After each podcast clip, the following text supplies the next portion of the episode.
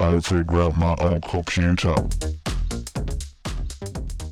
Καλώς ήρθατε στο podcast του Marathon VC, όπου φιλοξενούμε νέους επιχειρηματίες, μηχανικούς και επιστήμονες και συζητάμε για νέες τεχνολογίες και επιχειρηματικά μοντέλα.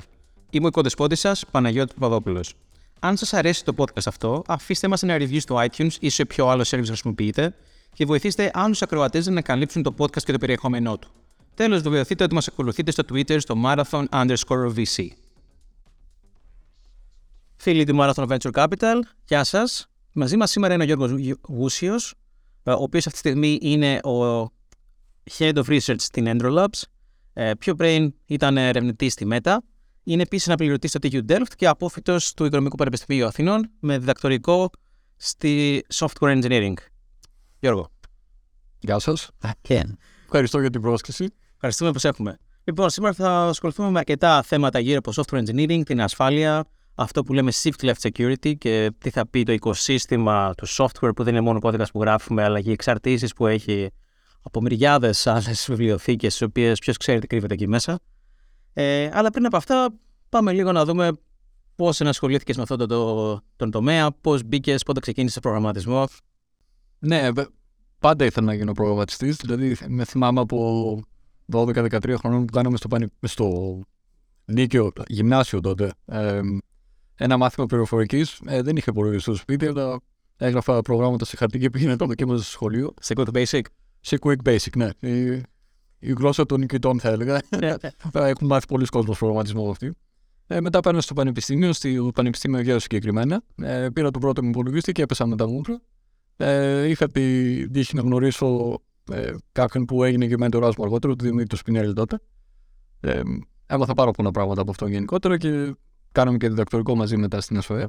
Το διδακτορικό μου ήταν σε ε, software engineering, συγκεκριμένα σε δεδομένα τα οποία έχουμε εξάγει από τη διαδικασία ανάπτυξης του λογισμικού. Για παράδειγμα, αναλύοντας ένα repository, ε, ένα αποθετήριο κώδικα, ε, εξάγοντας, ας πούμε, για παράδειγμα, μετρικές για το πώς ένας προγραμματιστής χρησιμοποιεί ας πούμε, συγκεκριμένα χαρακτηριστικά του αποθετηρίου, για παράδειγμα, πόσα issues ανοίγει, πόσα pull request ε, μπορεί να κάνει και το καθεξής, έτσι ώστε να μπορούμε να κάνουμε optimize ε, δύο πράγματα. Ε, ένα είναι το productivity, την παραγωγικότητα των προγραμματιστών και δεύτερο είναι το operational efficiency που λέμε, το πόσο καλά μπορεί να τρέχει μια υπηρεσία. Ε, αυτή είναι η, το γενικό πλαίσιο το, το τομέα τη αναλυτική λογισμικού, software analytics. Το, και έκανε διδακτορικό σε αυτό το πράγμα. Το πήρα το 2009 ε, για κάτι, για λίγο καιρό δούλευα στο ΕΔΕΤ για ένα-ενάμιση χρόνο στην υπηρεσία Ωκεανό τότε. Μόλις είχε πρώτο ξεκινήσει, ήταν από τους πρώτους που ε, την αναπτύξαμε και μετά για τη στρατιωτική θητεία πήγα στη, ε, στο TU Delft, σαν postdoc και συνέχισα ε, να κάνω αυτή τη, την έρευνα. Ε, ανέπτυξα ένα project που λεγόταν GH Torrent, ε, το οποίο έγινε ε, viral, ας πούμε, στη, ε, δικό μας community γιατί υπάρχει ένα πολύ εύκολο τρόπο ε, οι ερευνητές να χρησιμοποιούν δεδομένα ε, από το GitHub μαζικά, δηλαδή σε επίπεδο σχεδόν ό,τι υπήρχε ε, ελεύθερα διαθέσιμο από το GitHub ε, μπορούσαμε να το χρησιμοποιήσουμε ε, μέσα από... Οπότε είχατε φτιάξει σε Square ένα mirror και κάθε μέρα κατεβάζατε από το GitHub που σας το έτεινε. Κάθε μέρα σε real time, κάτι real time. Ναι. Είχατε συμφωνία με το GitHub? Όχι, δεν είχαμε συμφωνία με το GitHub κάποια στιγμή το 2013 ε, είχα πάρει ένα mail από το GitHub ε, API Supporting που μου έλεγε ότι γύρω στο 15% των API codes είναι από το δικό μου project. ε, βασικά μετά το GitHub έγινε πολύ μεγαλύτερο. Ε, και ναι, προφανώς ε, το GH Story ήταν πολύ μικρό κομμάτι του API codes. Ε, αυτό αναπτύχθηκε πάρα πολύ ε, στη, στο community το, δικό, το ερευνητικό, αλλά είχε επίσης ε, είπα και στη βιομηχανία ότι η Microsoft κάποια στιγμή το 2015 άρχισε να το χρησιμοποιεί εσωτερικά για να δούνε πώς τα πάνε όσον αφορά τα, τα πακέτα ανοιχτού κώδικα που ε, είχαν και το κάνανε μαζικά από ένα σημείο και μετά. Επίσης έχει χρησιμοποιηθεί για ε, αρκετή έρευνα στο τομέα του blockchain από διάφορες εταιρείες ε, όπως η Deloitte για παράδειγμα. Έχει κάνει ένα πάρα πολύ γνωστό report. Ε, η Google το χρησιμοποιούσε για κάποιες στην αρχή τουλάχιστον, ε, για, να ελέγ, για να δει πώς λειτουργεί η κοινότητα του Kubernetes. Και αυτό που είμαι πιο περήφανος από όλο ήταν η Ευρωπαϊκή Ένωση το χρησιμοποιήσει για ένα report που έβγαλε για το πόσο χρήσιμο είναι το open source κάποια στιγμή το 20, αν θυμάμαι καλά. Όπου αναλύοντας τα δεδομένα από το DH είδε ότι κάθε δισεκατομμύριο που βάζει στο ε, ανοιχτό λογισμικό δίνει πίσω 60 δισεκατομμύρια σαν return of investment. Ε, Ή- Ήταν κάτι το οποίο είμαι πολύ χαρούμενος που βοήθησα, είχα ένα μικρό contribution. Α, Και από ό,τι φαίνεται θα μπορούσαν να φτιαχτούν πολλά προϊόντα πάνω σε αυτό το project. Κρίμα που δεν υπήρχαμε εμείς τότε. να σε πείσουμε να τα αφήσεις όλα και να φτιάξουμε ένα προϊόν πάνω σε αυτό το τομέα. Οπότε κάπως έτσι έφτασες και στο Meta. Σε βρήκαν αυτοί ή τους βρήκες εσύ για κάποιο. Ναι, στη Meta, ε, λεγόταν Facebook τότε, ε, είχα, είχα την τύχη όταν πήγα στο TU Dark να γνωρίσω ε, τον Eric Meyer, ο οποίος ήταν, ε, είναι γνωστός στο, στο community του, του programming, Dark, το, το γνωστό προγραμματισμού. Ε, Έχει αναπτύξει, ας πούμε, για παράδειγμα, τεχνολογίες σαν τη Link, για τη C-Sharp και ε, ούτω καθεξής. Δουλεύαμε μαζί. Αυτός μετά πήγε στη, ξεκίνησε μια ομάδα στο Facebook, μου έδωσε το τυράκι του σαββάτικα. Πήγε δηλαδή για έξι μήνες στη, εκεί πέρα στη Silicon Valley. Πολύ ωραία εμπειρία, εξαιρετική εμπειρία θα το λέω. Σε αυτό το σημείο να τονίσουμε λιγάκι και την αξία του κοινωνικού δικτύου. Έτσι. Πολλοί, πολλές φορές βλέπουμε πολλά νεότερα παιδιά που νομίζουν ότι καθαρά μόνο με την αξία τους ή την εξυπνάδα τους θα καταφέρουν τα πάντα. Κάτι το οποίο ισχύει σε ένα βαθμό μόνο, αλλά έχει αντίστοιχα σημασία και ποιους γνωρίζεις, τι αξία τους δίνεις, τι αξία παίρνεις και όπως οι κόμβοι του δικτύου σου μετακινούνται σε διάφορες άλλες ευκαιρίες κλπ. που είναι πολύ πιθανό να καλέσουν και σε να στραβήξουν σε, μια, σε ένα νέο εγχείρημα. Έτσι. Οπότε Δυστυχώς δεν είναι μια ικανότητα που από μικρή το ελληνικό σχολείο, η ελληνική οικογένεια καλλιεργεί το να φτιάξει ένα κοινωνικό δίκτυο και να, όχι απλά για λόγους χαζοκοινωνικότητας, αλλά να προσφέρεις και αξία στο δίκτυό σου και στο μέλλον να λάβεις και αξία πίσω. Διομήδη, να μας ακούς, θα προσπαθήσουμε και εμείς σήμερα να κρατήσουμε όλους τους όρους αυστηρά στα ελληνικά, όπως θα έπρεπε να κάνουμε κιόλας. Λοιπόν, μιας και συνεχίζεις όμως και την έρευνά σου, είσαι ακόμα αναπληρωτή στο TU Delft. Τι είναι το cutting edge στο research, στο, στο software engineering τα τελευταία χρόνια; Νομίζω πιο πολλοί από εμάς θα έχουμε λιγάκι δει ξέρω, υπηρεσίες σαν το Sneak που κάνουν έτσι μια ανάλυση όσον αφορά το security. Προφανώς όλοι μας έχουν πέσει στα αγώνια με το GitHub Copilot. Τι άλλο είναι hot σε αυτό το τομέα αυτή την περίοδο; Δύο πράγματα κυρίως. Ένα είναι εφαρμογές γενικά της μηχανικής μάθησης ε, κώδικα στην ουσία, δηλαδή προσπαθώντας τα εργαλεία ε, τα οποία ε, βασίζονται στη στατική ανάλυση να τα ξαναφτιάξουμε με τρόπο έτσι ώστε να λαμβάνουν υπόψη ε, όχι μόνο το πώς τα δεδομένα κινούνται ας πούμε, μέσα στον κώδικα, αλλά και τα ονόματα των μεταβλητών, Ναι, ναι. ε, το- τα ονόματα, τα σχόλια και ούτω καθεξής, γιατί και αυτά δίνουν επιπλέον πληροφορία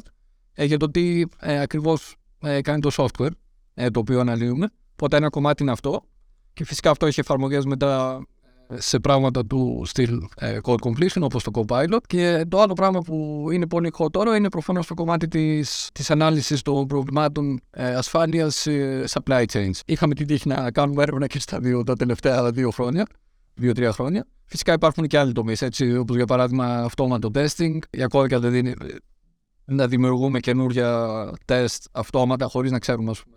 Και σε επίπεδο unit και σε functional test από ό,τι έχω δει. Και, και κυρίως σε unit ε, για την, προς το παρόν, αλλά τώρα γίνονται προσπάθειες και σε functional και integration test. Ναι, έχω δει μια εταιρεία η οποία κάνει ας πούμε, ξέρεις, το κλασικό τεστ που θα έκανες από ένα browser και τα φτύνει όλα τα Selenium scripts για παράδειγμα.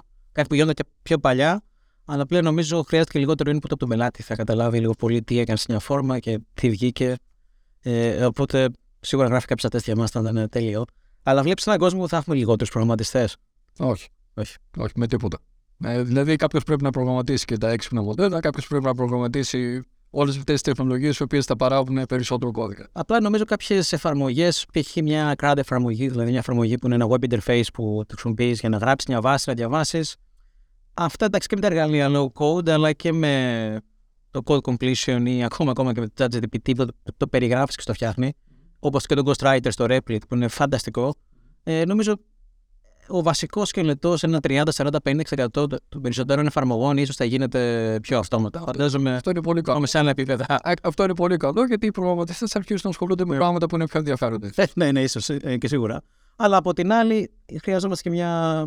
Απασχολείται πάρα πολλοί κόσμος και σε αυτές τις χαμηλότερη δυσκολία εφαρμογές. Οπότε θα είναι και ένα δίλημα προς τα που πάνε αυτοί οι άνθρωποι. Ε, τώρα, LLMs και code completion και εφαρμογές που έχουν μεγάλο security. Ναι. Α το δοκιμάσουμε καθόλου καλύτερα, έτσι. Δηλαδή, δεν ξέρω, ε, αν είχες μια core εφαρμογή όπως το SSH και πρέπει να γράψεις 5 functions, θα εμπιστευόσουν κάποιο copilot να σου γράψει έστω και μια γραμμή. Θα έλεγα γενικά δεν θα εμπιστευόμουν τέτοιου είδους τεχνολογίες προς το παρόν. Έχουν γίνει και έρευνες, για παράδειγμα, στο Copilot που έχουν δει ότι ο κώδικας ο οποίος παράγει πολλές φορές εισάγει προβλήματα ασφάλειας, το οποίο είναι πολύ δύσκολο να. Βέβαια, όπως και με τα self-driving αυτοκίνητα, και εδώ και ο άνθρωπος δεν εισάγει και υπάρχουν φυσικά προβλήματα. Αλλά τουλάχιστον θα είναι πιο explainable και θα ξέρεις και ποιον λαιμό θα πας να σφίξεις μετά. δεν, δεν είναι θέμα σφιξίματος λαιμό. θα έλεγα είναι κυρίως ε, πρόβλημα του να, να βρεθούν τα προβλήματα. Σε... Ναι, ναι. Κα, Καταρχάς, δηλαδή. Το κυρίως πρόβλημα είναι να βρούμε ότι υπάρχει πρόβλημα. Και κάποιος που είχε ownership το έγραψε που θα καταλάβει γιατί ίσως το είχε γράψει έτσι, όχι διαφορετικά, versus να εμπιστευτούμε ένα μαύρο κουτί. Απέναντι στο να εμπιστευτούμε ένα μαύρο κουτί. Ε, λοιπόν, αναφέραμε πιο πριν ε, δύο έννοιες ε, που είναι η εφοδιαστική αλυσίδα του λογισμικού και το οικοσύστημα του λογισμικού. Για μίλησέ μας λίγο για, αυτές τις δύο έννοιες, πώς συνδέονται ή πώς συγκρούονται. Ναι, ναι, ναι. Α αρχίσουμε από το οικοσύστημα. Ε, τι είναι οικοσύστημα; Ε, ξέρουμε ότι το μεγαλύτερο κομμάτι του κώδικα πλέον αναπτύσσεται σε, σαν ανοιχτό λογισμικό. Όχι το μεγαλύτερο κομμάτι, ένα μεγάλο κομμάτι του κώδικα αναπτύσσεται σαν ανοιχτό λογισμικό. Ε, όλοι έχουν εξαρτήσει. Τα περισσότερες εφαρμογές ε, έχουν εξαρτήσει σαν ανοιχτό λογισμικό. Και όταν έχεις μια εξάρτηση σε ένα ε, κομμάτι λογισμικού το οποίο έχει επίσης εξαρτήσει σε άλλο λογισμικό, αυτό δημιουργεί ένα γράφο από εξαρτήσεις. Ε, και αυτό αυτός ο γράφος κάθε φορά που βρίσκει ένα κομμάτι λογισμικού αποκτά μια καινούργια έκδοση, βρίσκεται σε μια καινούργια έκδοση σαν γράφος. Ε, το όλο πράγμα. Αυτό ονομάζεται οικοσύστημα. Γιατί στην ουσία μια μικρή αλλαγή σε ένα ε, κομμάτι επηρεάζει μεγάλο ή μικρό κομμάτι του, ε, του γράφου εξαρτήσεων. Αυτό είναι το οικοσύστημα. Τώρα τι είναι το, ε, η εφοδιαστική αλυσίδα; Ε, Εκτός από το οικοσύστημα, το οποίο στην ουσία μας δίνει ε, κώδικα τον οποίο δεν θέλουμε να ξαναγράψουμε, υπάρχουν και εργαλεία τα οποία ε, χρησιμοποιούμε για να στήσουμε τον κώδικα. Για παράδειγμα, ε, στο οικοσύστημα της Java, ε, το εργαλείο αυτό είναι η Maven. Ε, το, το εργαλείο Maven είναι το Gradle. Ε, σε οικοσύστημα της Python αυτό είναι το PyPy. Είναι διάφοροι ε, μεταβλητιστέ κομμάτι της ε, όλης αλυσίδας. Οπότε. Το λειτουργικό σύστημα στο Το λειτουργικό σύστημα, το container πούμε, στο οποίο θα τρέξουμε, σε ποιο cloud θα τρέξουμε, ούτω Το browser στον οποίο θα, θα φορτώσει η εφαρμογή μας. Άμα έχουμε frontends, ναι. Οπότε όλο αυτό το κομμάτι ε, λέγεται supply chain, δηλαδή εφοδιαστική αλυσίδα, γιατί στην ουσία ε, μας δίνει τα, τα κομμάτια ε, και μας δίνει τον τρόπο για να χτίσουμε τα κομμάτια έτσι ώστε να χτίσουμε κάτι το οποίο έχει προσθέμενη αξία. Όπως ακριβώς και μια κανονική εφοδιαστική αλυσίδα μας δίνει το, πώς το λένε, πρόσβαση σε πράγματα τα οποία μόνοι μας δεν θα μπορούσαμε να. Ε, ναι. Στο οποίο έχουμε και πολλά πράγματα τα οποία είναι και εκτός του δικού μας ελέγχου για καλύτερα ή χειρότερα. Ανάτομα ακόμα πήγε σε βιβλιοθήκη με την οποία θα συνεχθούμε. Κανείς προγραμματιστής ποτέ δεν νοιάστηκε γι' αυτό ή να κάνει κάτι γι' αυτό. Έτσι. Δεν θα έπρεπε να είναι. Και θα... την, ε, σαν τεχνολογία είναι πάρα πολύ εξειδικευμένη και καλύτερα να φέρνουμε τα Ναι. εξειδικευμένα πράγματα στου. Ναι. Αλλά και προφανώς βλέπω ότι και πολλές από τις βιβλιοθήκες δεν είναι σωστά συντηρημένες, γιατί δεν υπάρχουν τα κίνητρα να συντηρηθούν και είναι τόσο σημαντικές για το οικοσύστημα. Α, Παρ' όλα αυτά, βλέπω ότι υπάρχει ένα μεγάλο κενό σε θέμα επενδύσεων σε αυτές τις ε, πανανθρώπινες, θα έλεγα, σχεδόν πλέον ε, ε, πρώτες ύλες. Ναι, και εκεί πέρα είναι το. Πώς το λένε, με- μεγάλο κομμάτι της όποιας ευθύνης σου φέρνουν οι μεγάλες εταιρείες, οι οποίες χρησιμοποιούν ε, έτοιμες βιβλιοθήκες, οι οποίες έχουν αναπτύξει φυ- φυσικά πανεπιστήμια ή άνθρωποι σε, ε, πώς το λένε, στον ελεύθερο του χρόνου, αν και αυτό την ευθύνη τώρα πλέον, τελευταία, ε, και δεν προσφέρουν τίποτα πίσω. Ωραία. Πιο πολλοί software engineers, αν κρίνω για τον εαυτό μου τουλάχιστον όσο ήμουνα, γράφουμε μια web εφαρμογή, χαιρόμαστε που χρησιμοποιούμε τα τελευταία πακέτα που είναι καθαρός ο κωδικός μας. Αλλά σχεδόν σπάνια ασχολούμαστε με το θέμα της ασφάλειας. σω δύο-τρεις καλύτερες πρακτικές για ένα cross-site scripting ή κάτι τέτοιο. Έχοντας δει αρκετά πράγματα, φαντάζομαι και μην είναι έντρονα το τελευταίο καιρό, θεωρείς ότι θα έπρεπε οι software engineers να επιδίδονται σε κάποια επιμόρφωση, σε κάποιο white hacking ε, λογική, να καταλαβαίνουν πώς μια εφαρμογή μπορεί να χακα- χακαριστεί ένα λειτουργικό σύστημα έτσι ώστε να είναι πιο ενήμεροι και πιο ευαισθητοποιημένοι με αυτά τα θέματα. Ναι και όχι. Σίγουρα θα πρέπει να έχουν κάποιο, κάποιο υπόβαθρο σε, σε ασφάλεια. Ε, αλλά από την άλλη υπάρχουν και πάρα πολλά εργαλεία τα οποία μπορούμε να χρησιμοποιήσουμε για να αυτοματοποιηθεί η όλη η διαδικασία του white hacking και του black hacking ίσως. Και υπάρχουν και εργαλεία που να τους βοηθήσουν να καταλάβουν τι, πώς για παράδειγμα αυτό αναπτύσσουμε στην ουσία, πώς για παράδειγμα προβλήματα ασφάλειας σε κάποια εξάρτηση επηρεάζει το δικό τους, το δικό τους software. Αλλά γε- γενικά πρέπει να έχεις όμως το υπόβαθρο και να καταλάβεις ότι πραγματικά αυτό είναι πρόβλημα. Αλλιώ. Ναι, ναι. Ε, και σε ένα μικρότερο οργανισμό που δεν υπάρχει και ομάδα ασφάλειας, μοιραία κάποιος θα πρέπει να έχει κάποια τουλάχιστον ε, Ακριβώς. κάποια πρωτοβουλία στο να καταλαβαίνει να παρακολουθεί τουλάχιστον τα προβλήματα που υπάρχουν έστω στα πακέτα που χρησιμοποιεί από συγκεκριμένου οργανισμού. Ε, και ίσως μια συνδρομή στο Hack the Box Academy ε, να είναι πολύ χρήσιμη για αρκετούς. Αυτό δεν ήταν διαφήμιση. Λοιπόν, ε, πάμε τώρα να δούμε το νέο σου ρόλο στην Endro Labs. Η Endro Labs είναι μια εταιρεία που ξεκίνησε από. Έχει έναν Έλληνα co-founder, τον Δημήτρης Τηλιάδη, ο οποίος πιο πριν ήταν founder σε αρκετές εταιρείες, CTO στην Alcatel. Η τελευταία του εταιρεία από Redo ήταν στο τομέα του security για containers, αν δεν κάνω λάθος, και εξαγοράστηκε από την Palo Alto Networks, όπου έμεινε και σαν CTO. Uh, πριν δύο χρόνια, αν δεν κάνω λάθος, ιδρύσανε την Endor Labs με 25 εκατομμύρια χρηματοδότηση με τον καλημέρα από την Lightspeed Venture Partners και την uh, Dell. Και διάφορους ιδιώτες. Και διάφορους ιδιώτες αρκετά γνωστούς. Αν ψάξετε στο Crunchbase μπορείτε να βρείτε περισσότερα. Και ο Γιώργος ήταν από τους πρώτους, uh, uh, από τα πρώτα μέλη της ομάδας που, που, που γίνανε κομμάτι του οργανισμού αυτού. Γιώργο, για πας μας λίγα παραπάνω πράγματα, πώς πήδησες τώρα από το, από το ακαδημαϊκό περιβάλλον στην Endro Labs, ποια ήταν η διαφορά και πόσο, πόση συνοχή υπήρχε μεταξύ αυτό που κάνει πριν και αυτό που κάνεις τώρα. Ναι, καταρχάς στο ακαδημαϊκό περιβάλλον είχα πηδήξει στη ΜΕΤΑ. Ένα-ενάμιση χρόνο μετά, ο Δημήτρης επικοινώνησε μαζί μου στο LinkedIn και μου, πρώτη, μου είπε ότι έχω δει ότι κάνεις κάτι σχετικό, μήπως σα ενδιαφέρε, όπως γίνονται αυτού του είδου Πραγματικά είδα ότι αυτό το οποίο ενδιαφερόταν να κάνουν ε, στην ουσία ήταν αυτό στο οποίο έκανα έρευνα για αρκετά χρόνια ε, στο Πανεπιστήμιο. Και ε, σαν ακαδημαϊκός που κάποιος ενδιαφέρεται για τη δουλειά του, χάρηκα πάρα πολύ προφανώς. Κάπως έτσι κα, κατέληξα, χωρίς να το σκεφτώ πάρα πολύ, να, να πάω στην Android Labs.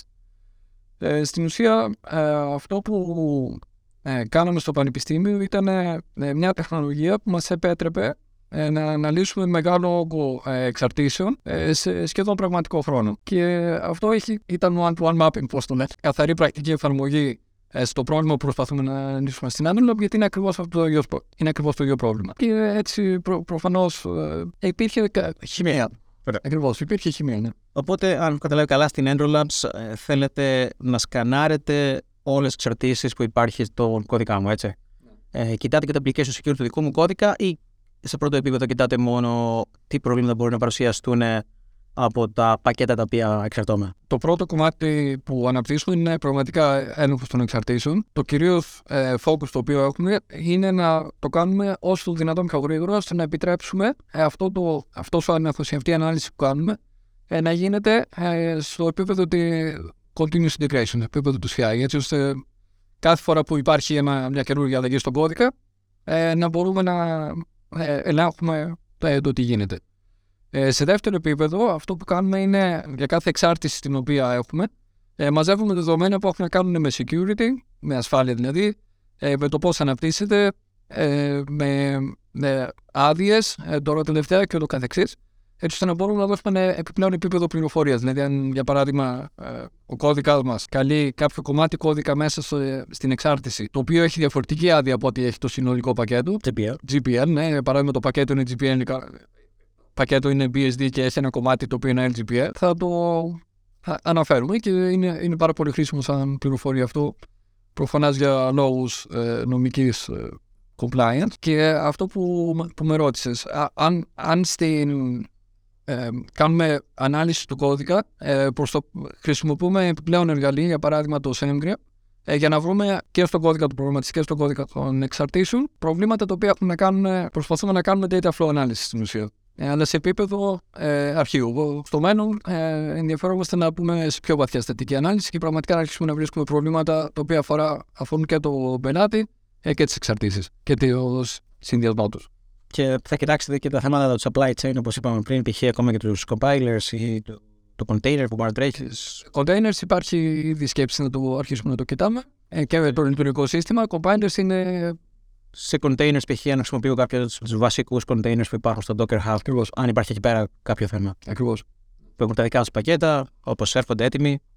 Και ναι, ακριβώς έχουν τα δικά τους πακέτα στις δικές τους εκδόσεις. Ε, κάποια έχουν προβλήματα ασφάλεια που το καθεξής. Ναι, δεν αναφέρουμε μερικά περιστατικά που έχουν γίνει τα τελευταία χρόνια. Έτσι, έχουμε δει το Log4j, το κενό στις Strats που υπήρχαν, το οποίο λέγαμε πριν ότι η Ego Factory είχε κάνει update το framework uh, Strats για την Java που κατέληξε σε εγκλοπή 180 μερία φακέλων Αμερικανών που είχαν μέσα τα πάντα. Στο, SSN. Το SSN τους, δηλαδή το νούμερο με το οποίο γίνονται, ε, τους δίνει το κράτος στην Αμερική, όπως είναι ο AMCA στην Ελλάδα, ε, διευθύνσεις, ονόματα, τα πάντα. Με, την, με το Log4j που ήταν ένα πακέτο για να διαβάζουμε logs και να τα στέλνουμε σαν Elastic ή σε ένα Splunk. Με αυτό είχε γίνει, νομίζω, το μεγάλο hack που είχε γίνει στη Microsoft μέσω της SolarWinds. Όχι, όχι. Όχι, απλά αυτό ήταν ε, κάτι το οποίο χρησιμοποιείται ευρέως ε, στη Java, κυρίως σαν dependency από των dependencies. Δηλαδή δεν έχουμε ε, άμ, άμεση, άμεση υποπτία. Πιθανόν κάποιο να μην ήξερε καν να το χρησιμοποιεί. Ακριβώς. Το πιο πιθανό είναι να μην ήξερε να το χρησιμοποιεί. Ε, και επειδή, ας πούμε, σε ένα μεγάλο οργανισμό, για παράδειγμα, μια τράπεζα, υπάρχουν εκατοντάδες project, χιλιάδες project ίσως, τα οποία ε, έχουν διαφορετικούς γράφους εξαρτήσεων. Κάποιοι από αυτούς τους γράφους, πολλοί από αυτούς τους γράφους ε, χρησιμοποιούν το Log4j σε διαφορετικές εκδόσεις. Έγινε ένας πανικός γιατί δεν ήξερε κανένας ε, τι χρησιμοποιεί και, και πώς, ας πούμε. Και το, το τρομερό εδώ πέρα είναι και το πώς εξοπλίζεται πλέον όλη αυτή η επίθεση στο software supply chain. Αυτό είναι το τρομερό. Ε, νομίζω το Log4j πρώτα το είχαν βρει οι Κινέζοι. Δεν θυμάμαι να πω την ε, Μπορεί να λέω τελείως λάθος, οπότε Google is your friend. Απλά αν τώρα το γράψω εδώ θα ακουστεί το tick-tick στο πληκτρολόγιο. Αν δεν ήταν αυτό, ήταν κάποιο άλλο τέλος πάντων που είχε βρει ένα, ένα κινέζικο πανεπιστήμιο και μετά από λίγο καιρό του είπε η κυβέρνηση ότι όταν υπάρχει ένα zero day, πρώτα θα μας το λες εμάς και μετά θα σου λέμε εμείς πότε μπορείς να βγεις να το πεις δημόσια, κάνεις disclose ότι βρήκες το vulnerability αυτό. Υπήρχε μια άλλη πολύ μεγαλύτερη Silicon Valley η οποία είχε γίνει hack από το CI της, όχι από το πακέτα της. Και της πήραν τον κώδικα. Αν το ψάξει στο Google είναι αρκετά γνωστό. Ε, νομίζω είναι δημόσια πληροφορία, δεν είναι; Νομίζω, ναι. Palo Alto Networks.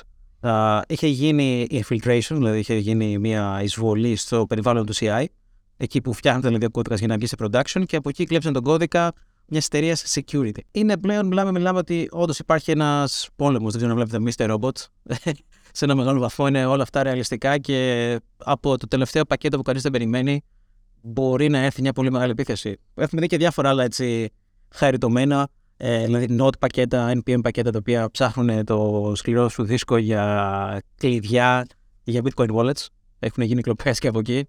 Ε, έχεις δει κάτι άλλο έτσι; Typo, το typo squatting που είναι στην ουσία ε, υπάρχει ένα πακέτο ε, το οποίο έχει κάποιο όνομα και κάποιο φτιάχνει ένα πακέτο που έχει παρόμοιο όνομα ε, με κάποιο ε, επέκταση, ας πούμε, ή κάτι τέτοιο.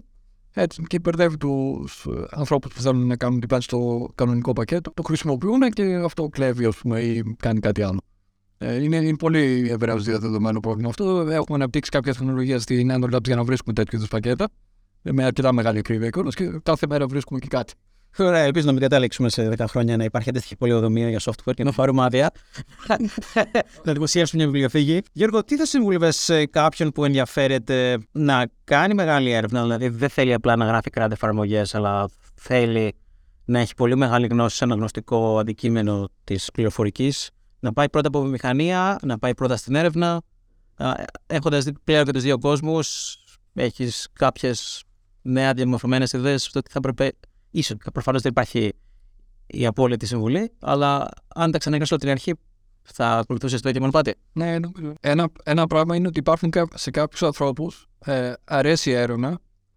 Σε κάποιους ανθρώπους αρέσει η έρευνα χωρίς το κομμάτι που έχει να κάνει με τη δημοσίευση, με το funding και ούτω καθεξής. Για να πας σε πανεπιστήμιο και στην ακαδημία πρέπει να είσαι σίγουρος ότι σου αρέσει να γράφεις, ότι είσαι πολύ καλός στο γράψιμο, ότι σου αρέσει να γράφεις. Και αν μετά ακολουθεί ακαδημαϊκά, ακαδημαϊκή καριέρα, ότι σε ενδιαφέρουν και το κομμάτι του funding, του teaching και ούτω καθεξής. Από την άλλη, αν πας στη βιομηχανία, θα πρέπει να καλλιεργήσεις σίγουρα ένα πολύ καλό δίκτυο ε, ανθρώπων και επαφών και ούτω καθεξής, γιατί μέσω αυτού ε, ξεκινάει, θα, θα βρεθείς σε κάποια θέση η οποία θα είναι πραγματικά ωραία. Ε, Εκτός αν ξεκινήσεις κατευθείαν μια πολύ μεγάλη εταιρεία στο κομμάτι, μια ερευνητικό κομμάτι μιας πολύ μεγάλης εταιρείας. Πας για παράδειγμα στο BAI, στο Facebook ε, Recent Group, ας πούμε, ή στο Google Brain, ή στην DeepMind, ή ούτω καθεξής. Ξεκινώντας, αν κάποιος πραγματικά θέλει να κάνει έρευνα, θα συνιστούσα να πάει σε κάποιο καλό πανεπιστήμιο. Και μετά μπορείς να κάνεις ό,τι θες. Δηλαδή είναι μια επένδυση την οποία νομίζω κάποια στιγμή στο μέλλον θα αποδώσει. Ναι, και κάναμε μια κουβέντα πριν που λέγαμε πώς φαίνεται ο κόσμος πλέον των startups και έλεγες ότι ναι, δεν ήξερα τίποτα γύρω από fundraising, από, πάντων, από όχι fundraising για έργα, ερευνητικά, αλλά για έργα για μια ολόκληρη εταιρεία, marketing, πωλήσεις κλπ. Και εγώ σου είπα εντάξει, η έρευνα είναι κάτι που θέλει χρόνια να τη μάθεις. Ενώ το business κομμάτι είναι κάτι που μαθαίνεται στην πράξη κυρίως. Δεν, δεν νομίζω μπορεί να το μάθεις εντός ενός πανεπιστημίου. Αλλά εκεί νομίζω διαφώνησες και είπες ότι δεν είναι πάντα το ίδιο και την έρευνα μπορείς σε ένα μικρό διάστημα να την κάνεις master. Ναι, συμφωνώ. Ναι, αρκεί να βρεθείς σε κάποιο περιβάλλον το οποίο είναι στην ουσία στο, στην αιχμή. Στην ουσία, πιστεύω, πιστεύω για παράδειγμα ότι αν πας σε κάποιο πανεπιστήμιο με κάποιον ε, ε, supervisor ο οποίος πραγματικά είναι στην αιχμή της τεχνολογίας, θα σε βοηθήσει σε ένα χρόνο. Ε, ας πούμε, εντάξει, θέλει και φυσικά πολλή δουλειά, αλλά και πολλή προσωπική προσπάθεια και ούτω καθεξής. Αλλά σε ένα χρόνο νομίζω θα μπορείς και εσύ να βρεθείς στο, στο κάτι που λέμε. Αλλά και αντίστοιχα και στη μέντε στην Google να πας, μπορεί να πας σε ένα group. Μπορεί να πας σε ένα group, ε, αλλά. Δεν κάνει τίποτα ενδιαφέρον. Που δεν κάνει τίποτα ενδιαφέρον, ναι, ή μπορεί να πας σε ένα group που κάνει πραγματικά κάτι πολύ ενδιαφέρον. Ναι, ναι. Είχα για παράδειγμα όταν ήμουν στη, στη Facebook, ναι, στη Meta, ανθρώπους που ερχόταν κατευθείαν μετά το πανεπιστήμιο ναι, και ε, ήταν σε ένα group το οποίο πραγματικά έκανε έρευνα η οποία ήταν, ήταν πολύ μπροστά. Ε, και μάθανε νομίζω πάρα πολλά τα παιδιά. Ωραία. Και στο κέντρο όλων αυτών, όπως είπαμε και πριν, πρέπει να βάζουμε και το κοινωνικό μας δικτύο. Το οποίο, όπως μεγαλώνουμε και εξελισσόμαστε σαν επαγγελματίες, μας παρουσιάζει νέες ευκαιρίες και δεν είναι μόνο για εξυπνάδα ή τα επιτεύγματα απόλυτα με τις δικές μας ικανότητες, αλλά είναι και με ποιους περιτριγυριζόμαστε. Γιώργο, σε ευχαριστούμε πάρα πολύ. Να είσαι και τυχερός. Είναι και το παραφάντη προφανώς. Πάνω απ' όλα. Είναι αρκετά σημαντικό. Αλλά η τύχη βοηθάει τους τολμηρού. Ναι. Γιώργος, σε ευχαριστούμε. Ευχαριστούμε πολύ.